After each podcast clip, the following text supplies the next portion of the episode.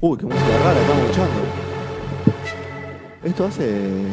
¿Qué? ¿Qué ¿Qué- qué es? Bueno, esto es parte de esta cuestión de que Security. hablábamos de que, bueno, haz tu propia producción musical de la canción, querido. Cuarto ¿no? y último bloque de No Sonoras. Claro que sí. 20, 30 van a ser. Eh, estamos cerrando el mes de los 15 años de No Sonoras. Nosonoras.com.ar. Y ya que estamos, meto el chivo, hay foto de la renga del fin de semana que estuvo Hermosas Olivo, fotos, ¿eh? eh, sacando fotos en el concierto. Así que las pueden ver en nuestra web o en las redes de No Sonoras. Eh, dijiste de Estoy de Atlanta.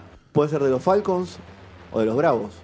Cualquiera de los dos, no sé. Falcons, ¿Y no es el mismo? Falcon. gigante, sí. No, el de Falcon Falcons. era Eh, ¿Son dos NFL. distintos? Ah, porque uno es de béisbol y otro es el de de... béisbol. El estado de No, béisbol- el de fútbol americano. Los estados de béisbol hay una aparte Están tienen abiertos. tribunas. eh, por Sí, eso no sí. es ese. El, El de de fútbol americano. todos los hay un estadio en tribuna, pero el de fútbol americano son todos, Ese. todos completos. Exacto. Ahí va.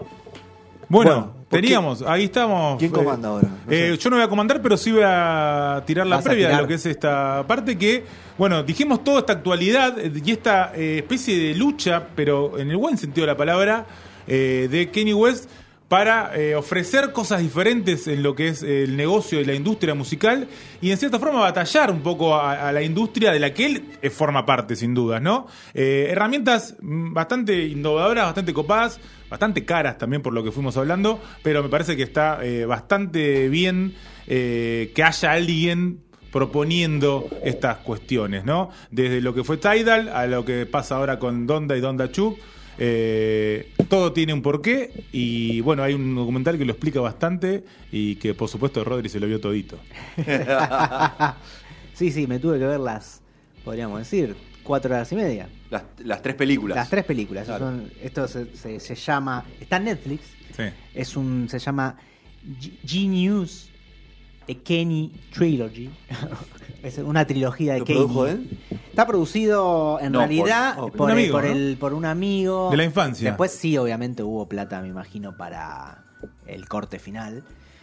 Eh, Genius, Genius es, en realidad se, se escribe Genius, que es como se, como es, es el slang, o sea, el, el coloquial de cómo se pronuncia, se tiene que pronunciar genio. Eso, eso quiere decir. Exactamente. Eso es precisamente lo que significa esto. O sea, que imagínense cómo se llama el documental, Genio, una trilogía de Kanye West.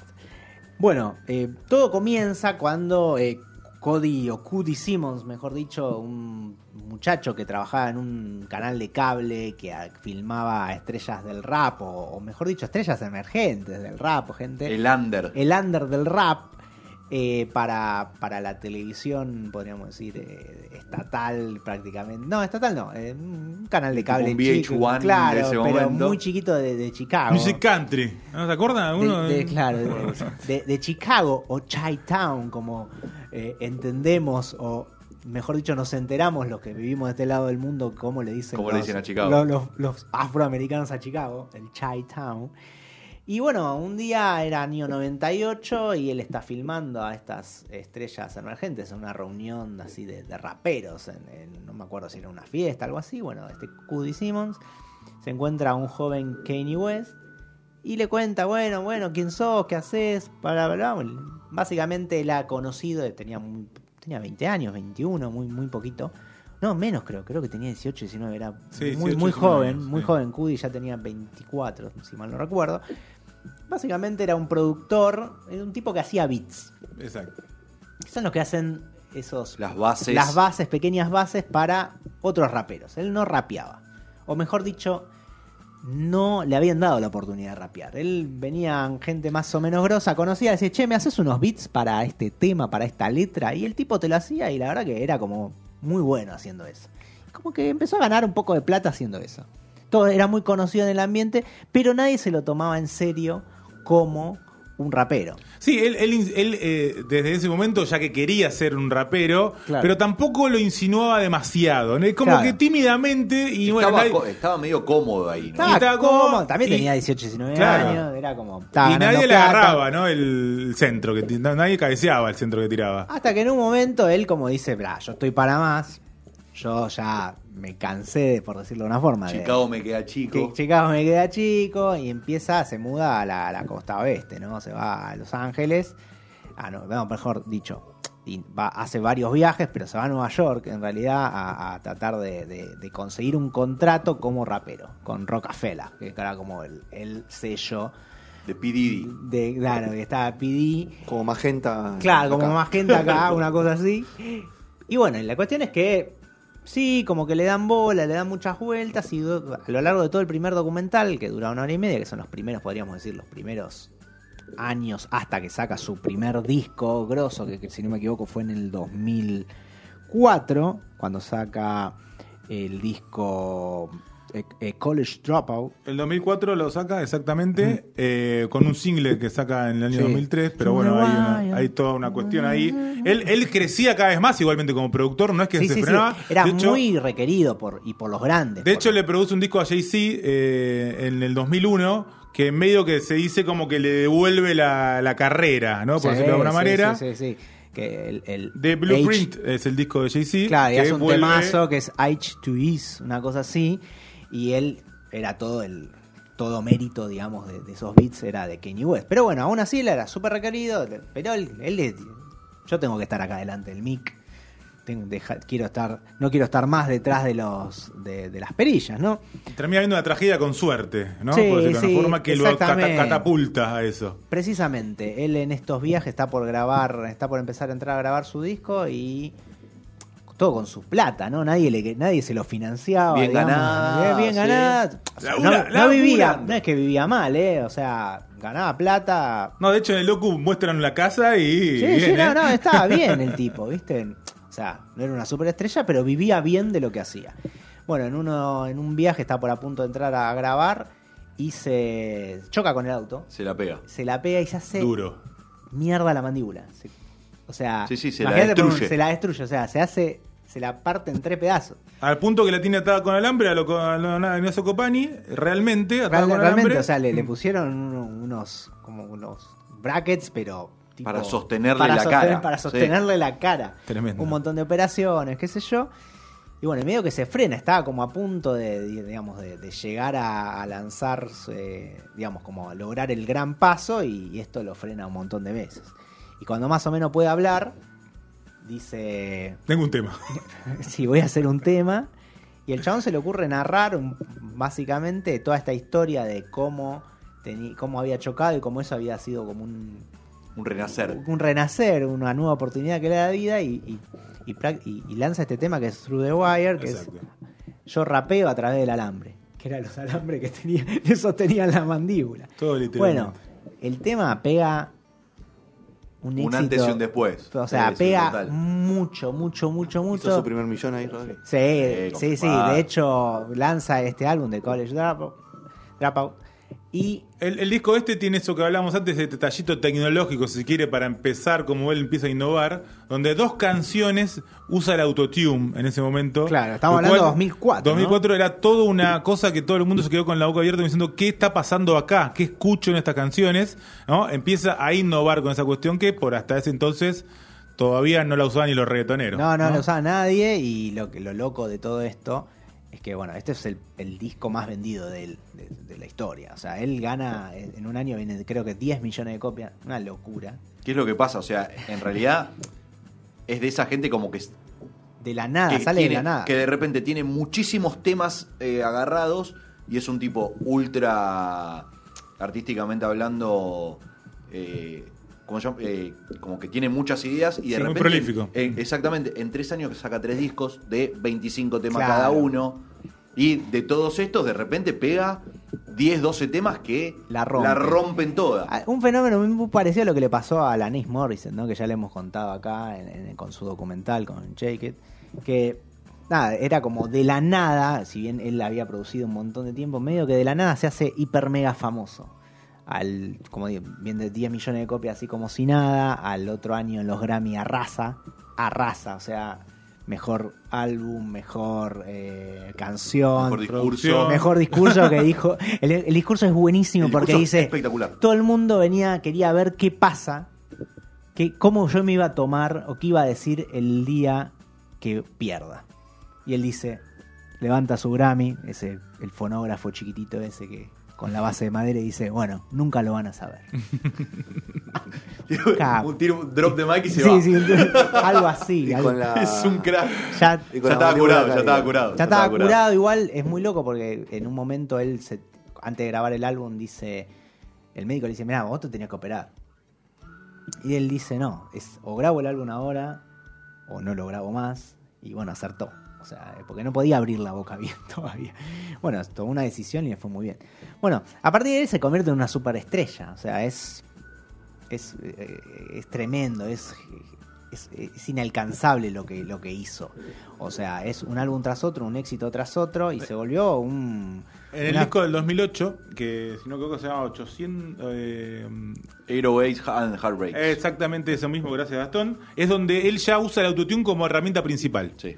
Digamos, ¿no? Todo el disco se escucha con usando el autotune, tiene una técnica especial, tiene un- eh, una caja de ritmos que se llama Roland TR808, justamente, eh, y a partir de allí es donde también se vuelve mundial esta cuestión del autotune, eh, todo con la característica de él, que al principio no tiene, que tiene Siempre los discos empiezan a tener todos críticas muy positivas, Sí. los discos, y este con esta novedad medio que quiebra cierta cuestión sonora y tiene críticas mixtas, ¿no? De Mm. cierta forma, por esto de no entender un poco hasta dónde, para dónde está yendo Claro, el lo que muchacho. pasa es que él vuelve el rap muy mainstream, Mm. o sea, y le da una lavada de cara que no había tenido en- en- prácticamente en, to- en toda su vida al rap. Fue una, y, una y cosa. empieza a meter gente al rap Claro, que hasta ese momento no, no estaba. Exacto. Porque saca temas con eh, el de Coldplay, Claro. saca temas con Jamie Foxx. con Jamie Foxx. De hecho, Jamie Foxx aparece bastante en el documental al principio.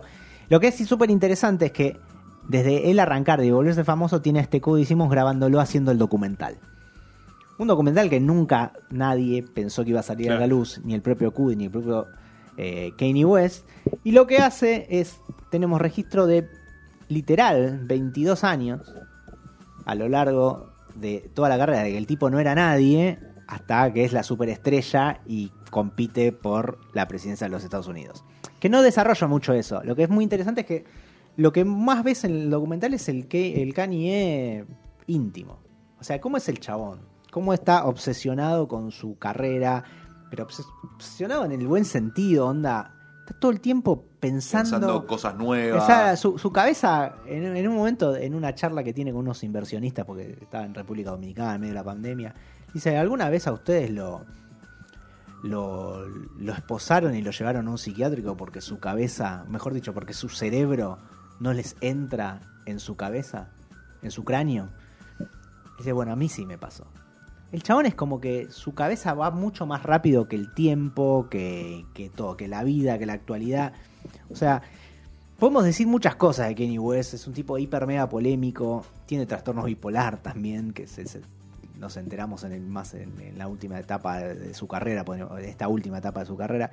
Pero el tipo es un, un chabón que, que está muy adelantado a su tiempo. Por algo ganó lo que ganó, por, por algo se posicionó como la estrella que es. Cuando estábamos diciendo hace rato, quizás en este lado del mundo no es una estrella tan reluciente, todo el mundo lo, capaz que tiene Kenny West, capaz que nadie te sabe un tema, nadie te va, pero Es por lo polémico. claro, Sí. por- pero el tipo es sin duda la, la- la estrella más grande de los últimos 20 años de los Estados Unidos, de, de este siglo. O sea, no hay duda, en Estados Unidos no hay duda de eso. ¿Entendés? Pero es como el helado de menta, ¿viste? O lo amás o lo odias. claro, el tipo No hay, inter- no hay grises. El tipo tuvo un montón de episodios me- mediáticos tremendos, desde la vez que interrumpió el discurso de, Sí. los, de los Grammys de Taylor Swift cuando... Con el otro video de quién era de Beyoncé o de- Claro, cuando le dice a eh, Taylor Swift le dan el premio al mejor video musical, ponerle en los Grammys, no me acuerdo. Sí, no, los MTV, En los MTV. MTV Music Awards. Y él salta, Taylor, yo te respeto, pero déjame decir esto. No tendrías que haber ganado. Claro, Beyoncé tiene el mejor video, Video de del todo. mundo, de la- todo el mundo, dijo algo así, la mundo, historia. de la no historia, qué. una cosa así. Y tiene esas cosas, le- le- o sea, tiene varios momentos mediáticos muy No interesantes. solo eso, sino que después saca un tema diciendo que Taylor Swift es famosa porque est- había estado con él. Claro. Literal, Sí, es un sí, tema sí, en el sí. que dice eso. Eso sí. La creó él. Tuvo los huevos también, que en el año 2005, si mal no recuerdo, dos- cuando él ya, ya era una persona más o menos importante, después del huracán Katrina, estaban haciendo una, una colecta, esos, viste, esos maratones que en la televisión, y dijo, George Bush a, George Bush no le interesan para nada la vida de los negros. Hace 15 años, 2005, antes de Obama estábamos hablando, antes de todo, nadie podía decir eso en una TV abierta, digamos. Y el tipo se animó a decirlo y lo decía y no tenía problema. Porque lo podía decir cualquier afroamericano en, en el Conocido. barrio, en, eh, así entre no, capaz que todo. Pero alguien lo diga en un evento tan importante, bajo una circunstancia tan importante. El tipo es como que tomó mucho, digamos, de, de la, la cuestión cultural. O sea, no es que simplemente dice, bueno, voy a ser el mejor rapero del mundo, por decir algo. El tipo se puso a su cargo la cuestión social, la cuestión cultural. Intenta cambiar las cosas. Digamos que en general eh, la gente de color o afroamericana que empezó a ser conocida siempre decidió estar fuera de todo lo que tenía que ver con la política, Claro. de a- agarrar los más grandes, salvo Sí, sí. eh, Mohamed Ali. Los que no terminaron muertos. Claro, digamos, salvo ¿no? Mohamed Ali que... que- Estás hablando de personalidades, que no vienen de la parte social, sino de parte de espectáculo, de espectáculo deporte. deportivo, ¿no? qué sé yo, agarrar al, más grande de todos, Sí. que siempre estuvo ajeno a todo lo que sucedió. Los republicanos también compran Nike, ¿no? Dijo uno. Dijo Bueno, pero Michael Jordan. El más quedó. grande de todos. Sí, Exactamente, pero digamos No, justamente, no, que no. nunca, nunca se pronunció Por eso, en claro. nada, ¿viste? ¿Qué sé yo? Bueno, eh, digamos no, que este no. empezó a ser como un quiebre, capaz el inicio, no, no o sea, no es el, él claramente no es el inicio de todo esto, pero sí, capaz el de, el de hacerlo como más público o expresarlo siendo alguien sumamente importante. Claro, porque ahora todo el mundo es Black Lives Matter. Por eso yo... Pero hoy, sí, claro, en yo- 2005 no. Sí, además estamos hablando de, de los No número uno, ¿no? No de. No, ni o sea, hablar. está lleno de artistas históricamente que, que se pusieron al hombro las cuestiones sociales, pero vos estamos, estamos hablando de los, los número uno mediáticos, ¿no? Total. Estamos hablando de, de- de esos que son cinco, seis como mucho, Claro, ¿no? yo lo, lo que le decía a Sergio hoy o ayer cuando hablamos un rato de esto es, digamos, la transformación de un artista en, base, en lo que es directamente un ícono para toda una generación. O Es un fenómeno es social. absolutamente algo di- diferente. Nosotros lo podemos. Excede la música por Excede- escándalo. eh, por escándalo. Eh, nosotros acá, bueno, tuvimos a Maradona. Es algo así. O sea, es, es algo que excede el ámbito donde nació. Donde el tipo tiene espalda para decir lo que se le cante. Con la, podríamos decir, con la salvedad encima que tiene un trastorno bipolar. Entonces, luego de su, la muerte de, de su, su madre. Ahí fue, sí. Donda. Donda Claro. hizo un quiebre y empezó a devariar mucho. Que se murió en circunstancias de una, una operación, ¿no? Se, se- se estaba operando estéticamente y se murió en esas Sí, circunstancias. sí, tuvo digamos. un final. Bueno, eso lo estética. destrozó eh, a él. Es al- si algo vemos en el documental, que es- hay mucha parte íntima, ya te digo, son 20 años desde que él no era nadie. Es ver la relación que tenía con la madre es, es tremendo, es emocionante en algún punto cuando cuando toca ver toda la parte de, de- de cuan- luego que muere y que él decide no parar, pero es porque no para porque no puede con su, o sea, si para se muere. O sea, él Es la gente que se resguarda en el trabajo. Sí, sí, O sea, sí, sí. eso. eh. Y el tipo, bueno, o sea, es muy discutido, es su- sumamente, eh, como podríamos decir, polémico. Él se alió con Trump en su momento, él fue a la Casa Blanca y se puso la gorra de, de MAGA, ¿no? Que es Make America Great Again. O sea, y la gente estaba horrorizada, pero el tipo tenía su, su punto de vista. Después se volvió ultra mega católico, o sea, o cristiano. Ahora, total. Está, bueno, toda esta, no sé cuántos discos van de Jesus Skin. eh, no, Jesus es, sí, sí, Jesus es- Walk, Jesus Jesus Walk. Skin, sí. Bueno, y hasta hizo un coro gospel, que era de Sunday, Sunday, Sunday Service, una cosa así. O sea, el tipo de repente dijo, Es todo nada todo el tiempo. todo nada, todo el tiempo dijo. Por eso te digo, y como todo el que tiempo no él, tiene se, grises el se- él, él se cree que es un profeta, eh. Posta. Por dentro de su bipolaridad debe pensar muchísimas cosas. Bueno, un montón de cosas, que- pero es un profeta que está buscando, o sea, él dice que, que- que él simplemente está haciendo un elemento de, podríamos De decir, comunicación. de comunicación de Dios y de la cultura, dice. Pero, te- a ver, eh, retornamos a lo que contaba Sergio, digamos, al final del bloque anterior, en cómo él eh, armó lo, lo, digamos, la presentación de los últimos dos discos. Es literalmente esto, tipo, se Claro. siente un profeta en el que lo recibe un coro gospel, el chabón entra a un estadio llenísimo de gente en el que va a estar él solo en el medio de la cancha, arriba de una especie de nube blanca, Sí, sí, sí, sí. que simula ser una nube blanca, el chabón se para ahí, lo reciben, eh, el chabón está ahí, la música aparece, él está todo vestido blanco, tipo full blanco, Sí, sí, sí. todo de blanco, y de repente es como que el fuego lo, Lo consume. lo- sí, no, no sé si lo consume, sino como que lo purifica, Lo purifica, entre comillas, y, y purifica a los que están alrededor. Entonces es como una, sí, es, es como una especie de orador, Sí, sí, o de no, como eh. lo quieran llamar, eh, pero a nivel artístico es un diferente. Es en diferente. Es un total diferente. Eh, a mí en lo particular, o sea, obviamente que hay un montón de cosas que me gustan y otras que no, como de cualquier Como artista. cualquier artista. Absolutamente.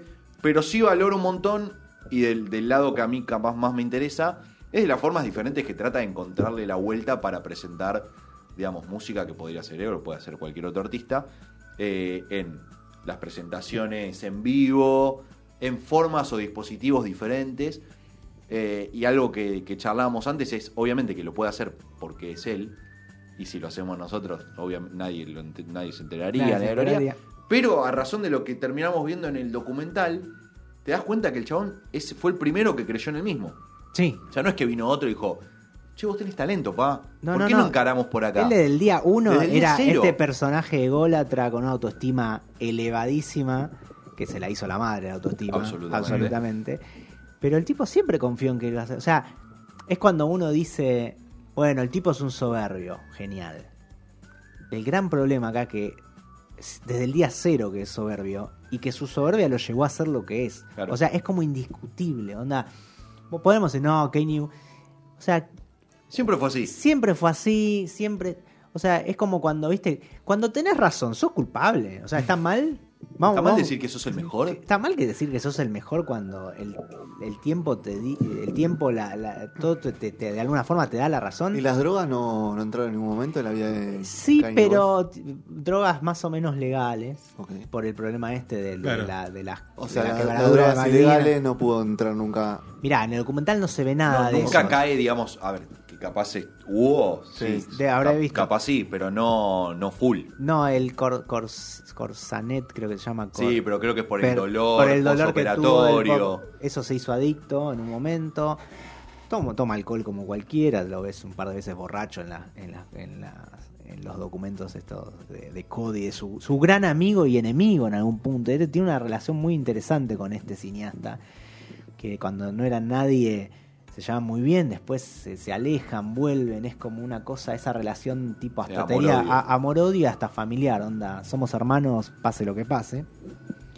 Y mm, lo que es sumamente interesante de estas cuatro horas, y cuatro horas dijimos, cuatro horas Sí, y cuatro media, horas y pico. cuatro horas y pico, es que eh, vos podés condensar en cuatro horas eh, veintipico años de historia, de, de su historia, de lo que pasó un poco en el mundo también. Cómo él relaciona la, la relación con los artistas, después podemos ver hasta la parte mediática, que no lo toma eh, el documental, todo lo que la parte Kardashian, eso no, medio que le chupa un huevo el documental. Pero que la- los últimos tres minutos, cuatro, Fede quiere un poco de sangre. ¿eh? Pero, ¿no? Un poco, Sí, un sí, poco pero de, un poco de que- farándula. Hay una serie de los Kardashian ahora en Star Plus. Es muy, es muy Sí, interesante. Pero sal- salió nueva, pero salió nueva una serie, no sé ¿Otra cómo está nueva? contada. Sí.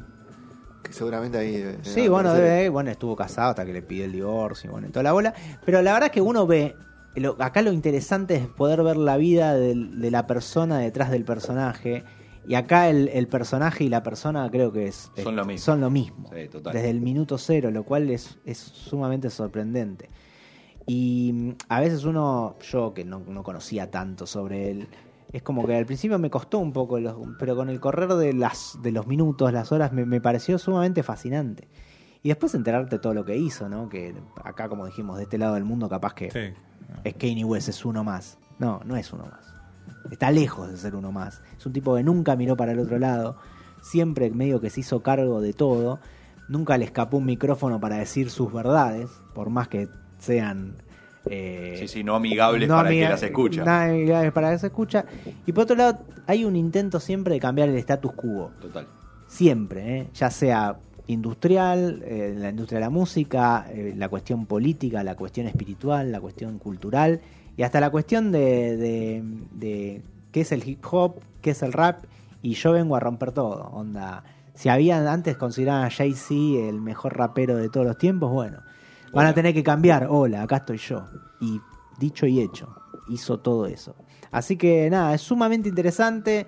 Eh, la verdad que yo de su música conozco poco y nada, excepto los temas conocidos y los que suenan en todos los comerciales. Pero la verdad que me, me parece él como personaje un, una, un- un- podríamos decir, una persona de las más interesantes que, que, que- que uno, al menos que me haya tocado conocer, pensando que era que eran otra cosa, que eran simplemente un, un- un mero cantante o un mero rapero, ¿no? Yo tiro dos, dos cosas para que vean, aparte del, re- del, Del la. Genius, el- la presentación de Donda. Hay tres presentaciones eh, que las dijo Sergio. La que quieran que encuentren en YouTube. Duran dos horas más o menos, Claro. qué sé yo, que es la presentación del disco. Insólito las cosas que hace. Así que el que se quiera poner de fondo ahí y ver cómo, cómo un número uno hace un show. Como el profeta. Es una locura las cosas que hace y te queda ahí. Eh, Amazon tiene un recital que hace Kanye West con. eh, eh, se me fue el nombre, ya te voy a decir con quién lo hace, eh, que es un recital también, En vivo. presentación en vivo con otro número uno eh, de la música, mientras... Con lo- John Legend, ¿no será? Eh, no, no, no, ya te voy a decir eh, quién es. Bueno, Y después eh, el VH1 Music del 2007-2008, Ah, el en el the- que presenta... Music, ¿o no? No, es la presentación en vivo de, de un disco. Es espectacular. O sea, es una locura lo que hace, lo que hace este tipo. Eh, siento que te puede no gustar, eh, repito, te puede no gustar el tema de, Sí, de música. música, podés no compartir algunas cosas, pero eh, lo que tiene que ver con... Como eh, artista. Como artista es increíble. Un innovador. Un innovador, un tipo que, que vino a cambiar las cosas. Como nos gusta siempre meter la cosa argentina, también decir que en un disco, creo el, el antepenúltimo, se amplió al Chango Farias Gómez, por ejemplo, ¿eh? En está. una de, sus Tomá. de sus canciones. Así que, como batería otro dato, Debe estar con la bandera vivi- argentina, ¿viste? De estar viviendo de eso. El chango sigue, sigue cobrando. Viviéndolo. eh. Muy bien. Kanye West y Drake. Ahí Ah. Drake. Drake. Ahí va. los dos. Dos número uno. Otro que hizo 6 mil millones de dólares. hecho. Olvidate. Bueno, va- Olvídate. vamos cerrando esta sección donde los tres han repasado vida y obra y varias cosas más de Ye o de Kanye West. Oh, oficialmente ya. Yeah. Sí, sí, oficialmente Ye. Yeah. De Ye. Así que, nada, pueden escuchar. Después lo van a poder escuchar en YouTube o y ver en YouTube o en su defecto en cualquier plataforma de streaming. menos- En Thailand no sé si se sube. esto, No sé. Creo que no. Pero, pero bueno, no importa, que te queremos igual.